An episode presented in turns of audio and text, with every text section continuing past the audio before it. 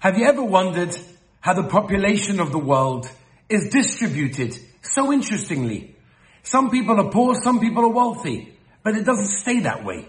Everyone at some time in his life is going to be needy, even if he's the wealthiest person in the world. Just imagine, a person makes a wedding, the wealthiest guy in the world, the fanciest chasna of the world, but nobody shows up.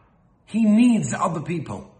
Even a poor person that for that day has the meal that he needs, has to rely on somebody the next day. The Ribbono Shel Olam has woven chesed into the very fabric of the world. Why? Because he wants us to emulate him. And therefore we go through our everyday life with more and more opportunities, if we look out for them, of how we can do for others. The Chofetz Chaim asks the question, and he says, but what's the reward? Sure, in this world we're the greatest, nicest person in the world, but what about the next world? And the Chofetz Chaim says that without even looking at the next world, because we don't understand, it goes beyond. And even in this world, the reward is amazing.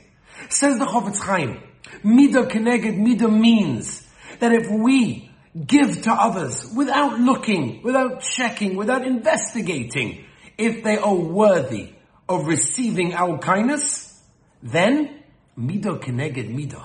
The Rabbi gives to us so much as well, without investigating and checking into whether we are worthy of receiving his kindness.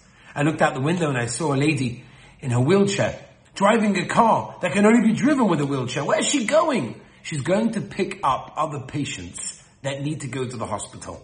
Everyone and anyone can do chesed. We just have to look out for it. Have a wonderful day.